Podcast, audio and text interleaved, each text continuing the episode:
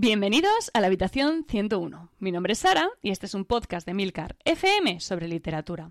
Un podcast muy personal en el que compartiré con vosotros mi pasión por los libros y os hablaré de mis lecturas, tanto actuales como pasadas y futuras.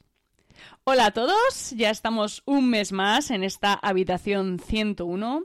Este mes de febrero, el mes más corto del año, hemos tenido que cambiar un poquito la programación para ajustarla al calendario. Así que notaréis que estamos publicando hoy día 12, viernes, y volveremos a publicar el 26, ¿vale? Para que lo tengáis en cuenta y no se os pase el capítulo.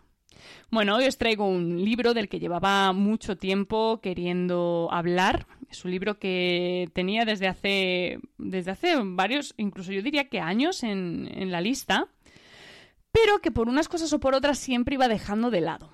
Sin embargo, eh, cuando publiqué el podcast sobre asiomiático de Greg Egan, las recomendaciones que me hicisteis fueron unánimes, todos en el, sobre todo en el canal de Telegram me hablasteis de Ted Chiang Así que dije, bueno, esto tiene que significar algo, ¿no? De axiomático me ha encantado, así que si Ted Chiang va en esta línea, me va a gustar. Adelanté, adelanté posiciones en la lista de pendientes y me puse a leer.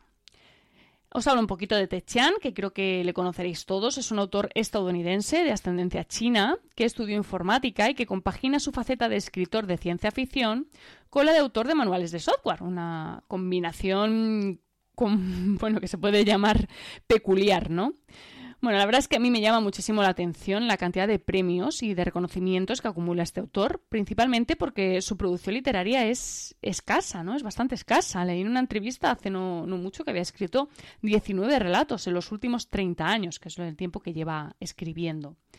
La historia de tu vida recopila los relatos del autor entre 1990 y 2003 y no llega ni a las 200 páginas, o sea, son ocho relatos y, bueno, es un, libro cortito.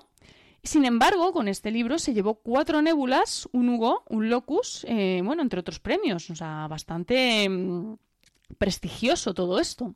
En total, y como os decía antes, con tan solo 19 relatos publicados, Ted Chiang se ha hecho con cuatro Hugos, cuatro nebulas, seis locus y el British Science Fiction Association Award, que a mí me parece una pasada la cantidad de premios que tiene, casi, bueno, yo diría que los mismos que relatos, o sea, una, una alucine, ¿no? Y bueno, eh, el caso es que me puse a leer, ¿vale? Lo primero que me sorprendió de Techean es el ritmo de sus historias. Es un ritmo pausado, ¿no? Sin prisas. La sensación es que, que, me da es que se toma el tiempo necesario para contar lo que quiere contar y para llegar a donde quiere llegar, algo que me resulta inusual, eh, sobre todo en un escritor de relatos cortos, ¿vale? Porque normalmente cuando tienes poco espacio para contar tu historia, lo que tiendes a hacer es acelerar los hechos, ¿no? Ir como con, no con prisa tampoco, pero sí como intentar prescindir de lo superfluo. Pero no es lo que sucede con Chian. Supongo que eso es algo que también que responde un poco al proceso creativo del autor, que me da la sensación de que es bastante pausado, más que nada por el tiempo que se ha tomado para escribir estos relatos. Bueno, em, empezando como hicimos con Axiomático, ¿vale? Voy a hablaros un poquito de todos los relatos sin spoilers, ¿vale? Y con cuidadillo, ¿vale? Bueno, el primer relato se titula La Torre de Babilonia y la verdad es que os voy a ser honesta, me quedé un poco chafada, ¿vale? Primero porque yo esperaba leer ciencia ficción, de hecho me habíais dicho que era un autor de ciencia ficción, y me encontré con un relato que se acercaba mucho más a la fantasía. Que ojo, sabéis que la fantasía me gusta mucho, pero cuando vas esperando leer ciencia ficción y te encuentras con fantasía, como mínimo te quedas descolocado, ¿vale? Segundo, porque las expectativas que yo tenía eran altísimas, muy, muy, muy, muy altas, y bueno, pueden llegar a ser terribles, y en este caso lo fueron. ¿Vale? No es que sea una mala historia, es una historia que, bueno, nos habla un poco de, la torre de Babilonia, de una mezcla un poco con un, fondo bíblico casi, ¿no?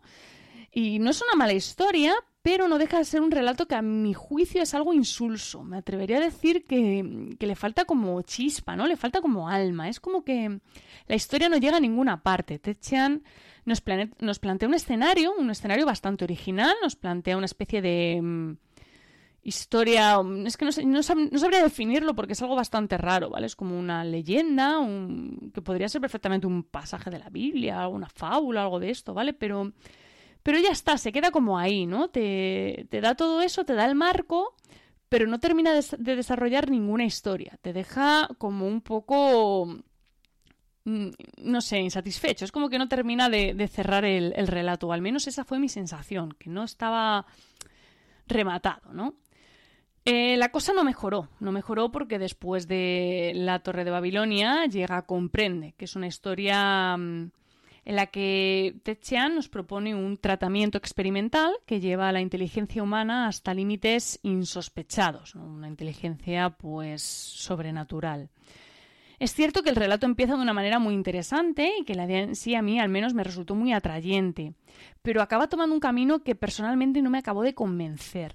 Con Ted Chiang me pasa un poco lo que me pasa con Philip K. Dick. Es un autor que me gusta, eh, creo que mm, tiene ideas muy brillantes, muy originales, muy diferentes, pero a la hora de desarrollarlas me deja fría. Es como que no sabe sacar el jugo de la historia o al menos no sabe sacar lo que yo espero que saque de la historia cuando empiezo a leerla. Entonces la sensación que me da es como que no me, no me completa la historia, ¿vale? Al menos a mí. Sea, eso ya va en gustos, ¿no?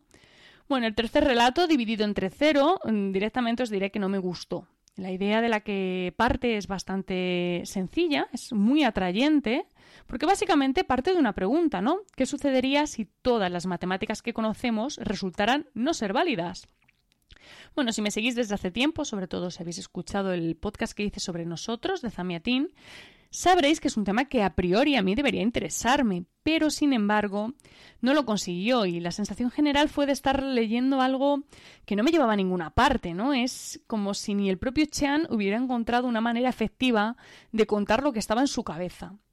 Además, tanto en esta historia eh, como en la anterior, eh, nos vamos más a la ciencia ficción dura, que no es que sea mi preferida. Me la leo, me gusta, pero no me apasiona como si me puede gustar otro tipo de ciencia ficción, sobre todo si se pasan de duras y se me hace muy pesado, que es el caso de, este relato. De haberse tratado de cualquier otra antología, probablemente hubiera abandonado aquí, ¿vale? Pero Ted Chiang tenía muy buenas referencias y todas ellas hacían alusión al relato que da título a la antología y que además inspiró la película de la llegada. Así que aguanté porque era además el cuarto relato del libro. Y menos mal Menos mal que lo hice porque la historia de tu vida sí que consiguió deslumbrarme, sí que consiguió conquistarme y además lo hizo prácticamente desde el primer párrafo. Yo creo que pocas veces, muy pocas, he leído una historia que haya conseguido volarme la cabeza de semejante manera. Desde que empieza hasta que termina, cada palabra es un acierto rotundo. No esperaba menos tampoco de una historia que precisamente tiene el lenguaje como protagonista. Básicamente la historia trata sobre Louise Banks, una experta lingüista que es contratada por el ejército para servir de traductora entre humanos y extraterrestres, concretamente unos seres llamados heptápodos, que utilizan un lenguaje, o mejor dicho, dos lenguajes, que poco o nada tienen que ver con el nuestro, o con los nuestros, ¿vale? Vamos, con los lenguajes humanos en general. La historia está íntimamente relacionada con la teoría lingüística de Sapir-Whorf, de la que yo no había escuchado hablar hasta leer este relato, pero que básicamente establece que la estructura del lenguaje influye en el pensamiento y en el, en el, comportamiento de sus hablantes. Es decir, que el lenguaje no es solo una forma de comunicarnos, también es una forma de pensar. Vamos, que lo que viene a decir esta teoría es que las personas que tienen distintos lenguajes tienen, eh, tienden a ver el mundo de diferente manera. Es una teoría que hoy día está desacreditada, pero bueno, no deja de estar ahí y no deja de ser, pues, curioso. Ya a lo largo de estas semanas iréis sabiendo por qué, porque os voy a traer más sobre esta teoría lingüística y vais a escuchar más sobre ello, ¿vale?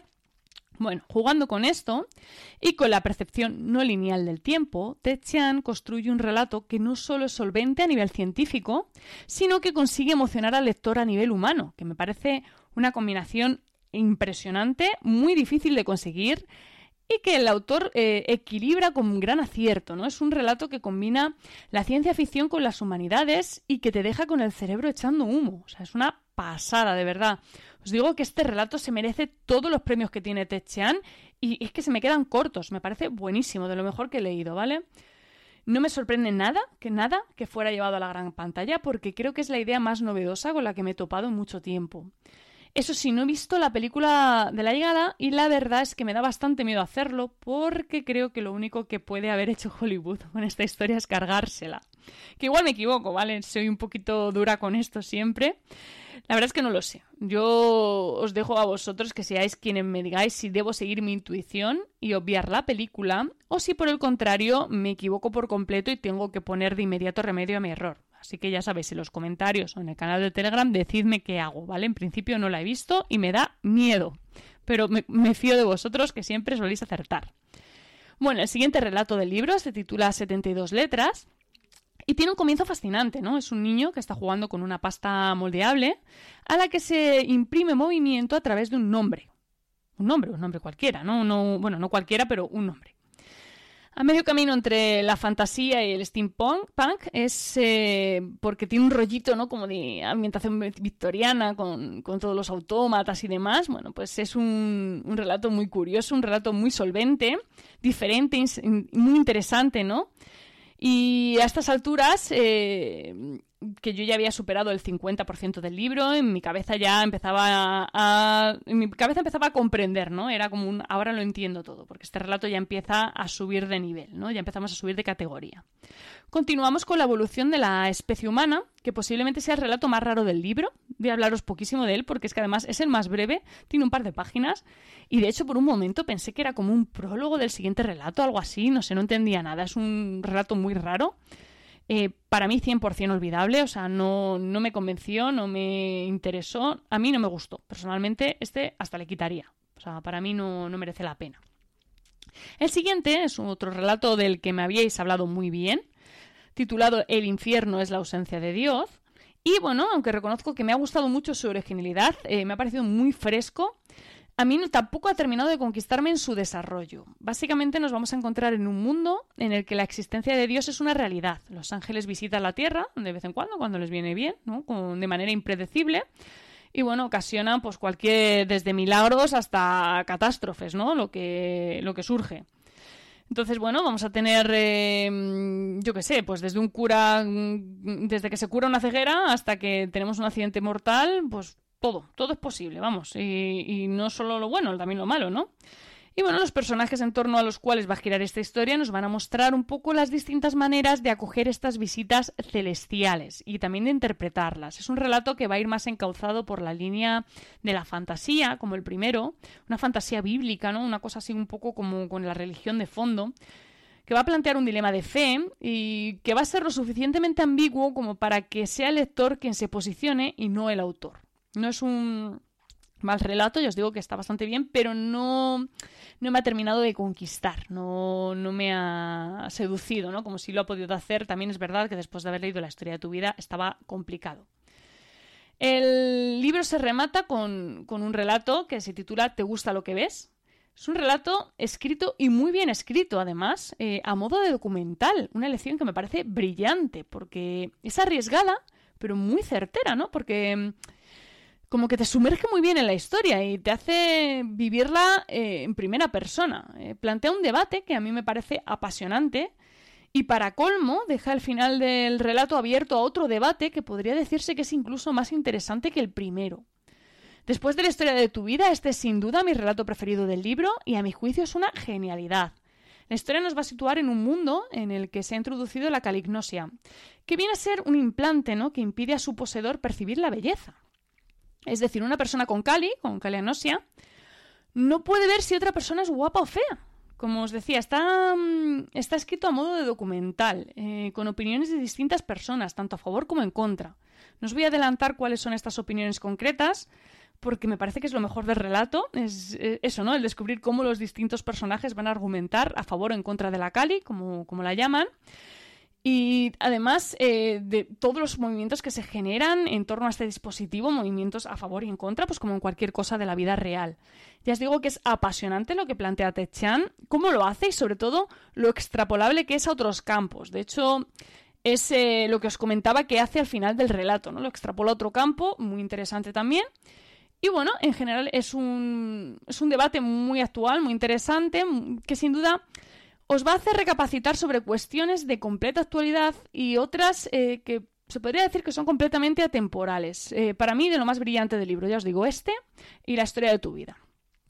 Además, he leído, por cierto, que esto me ha, gustado mucho, que esta podría ser la siguiente historia de Chian adaptada a la pantalla, eh, concretamente en formato de serie. Y es que creo que le va como anillo al dedo, porque al estar planteada en, forma, en forma de documental, me parece que en formato serie, en formato televisivo, iba a funcionar de manera espectacular.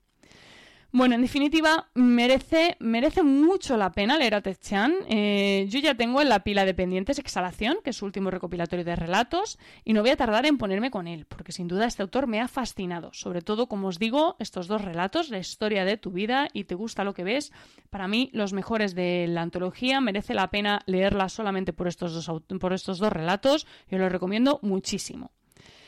Muchísimas gracias por el tiempo que habéis dedicado a escucharme. Espero que os haya gustado el capítulo de hoy. Tenéis los medios de contacto y toda la información y enlaces de este capítulo en emilcar.fm barra habitación 101.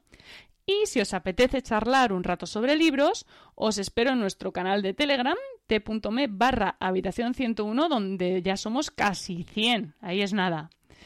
En fin, leed mucho y recordad, nos encontraremos en el lugar donde no hay oscuridad.